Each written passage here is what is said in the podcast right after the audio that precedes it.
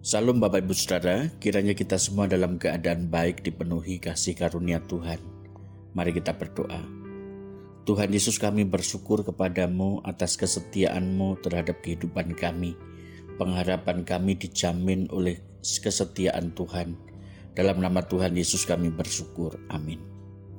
Bacaan Alkitab hari ini dari kitab Mazmur pasal 105. Secara khusus kita akan membaca dan merenungkan ayat 3-6 berbunyi demikian. Carilah Tuhan dan kekuatannya, carilah wajah-Nya selalu.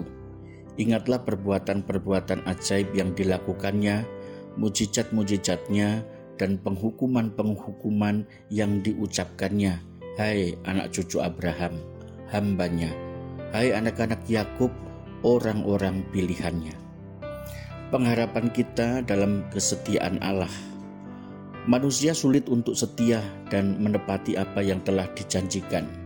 Namun Allah bukanlah manusia sehingga Ia berdusta, bukan anak manusia sehingga Ia menyesal. Masakan Ia berfirman dan tidak melakukannya, atau berbicara dan tidak menepatinya? Bilangan 23 ayat 19. Mazmur 105 menekankan kesetiaan Allah terhadap apa yang telah dijanjikannya dengan sumpah kepada nenek moyang Israel. Apa yang bisa kita pelajari? Pertama, Allah biasa memulai dengan sesuatu yang kecil. Walaupun para bapak patriark hanya berjumlah sedikit, mereka sama sekali tidak dapat diperas.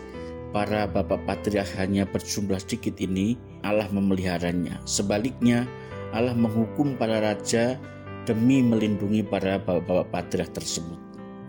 Kedua, Ia memakai penderitaan sebagai sarana hamba-Nya menjadi besar dan menggenapi rencananya. Yusuf harus mengalami penderitaan sebagai budak. Melalui semua ini, Ia menjadi orang yang memberi petunjuk kepada para pembesar dan akhirnya umat Israel dapat tinggal di Mesir. Ketiga, Ia memakai kejahatan orang-orang fasik untuk mendorong umat-Nya menggenapi rencananya. Ketika umat-Nya telah menjadi sangat banyak dan kelihatannya tidak bermaksud untuk keluar dari Mesir, maka Allah membiarkan hati orang Mesir membenci umat-Nya. Melalui penganiayaan yang mereka alami, baru mereka mau keluar dari Mesir. Lalu Allah memakai berbagai macam mukjizat supaya orang Mesir mau melepaskan umat-Nya. Keempat, Ia memakai berbagai cara untuk melindungi dan memelihara umat-Nya karena Ia ingat janji-Nya kepada Abraham. Tujuan Allah adalah supaya umat-Nya mengikuti ketetapan-Nya, memegang segala pengajaran-Nya.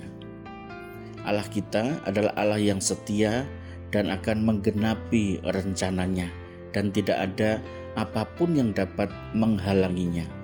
Ia melaksanakan seluruh rencana-Nya itu. Walau kadang kita sulit untuk melihat apa yang sedang Allah lakukan dalam kehidupan kita, kita harus percaya bahwa Ia memiliki rencana yang indah bagi setiap kita, dan Ia sedang bekerja untuk menggenapinya. Mari kita berdoa.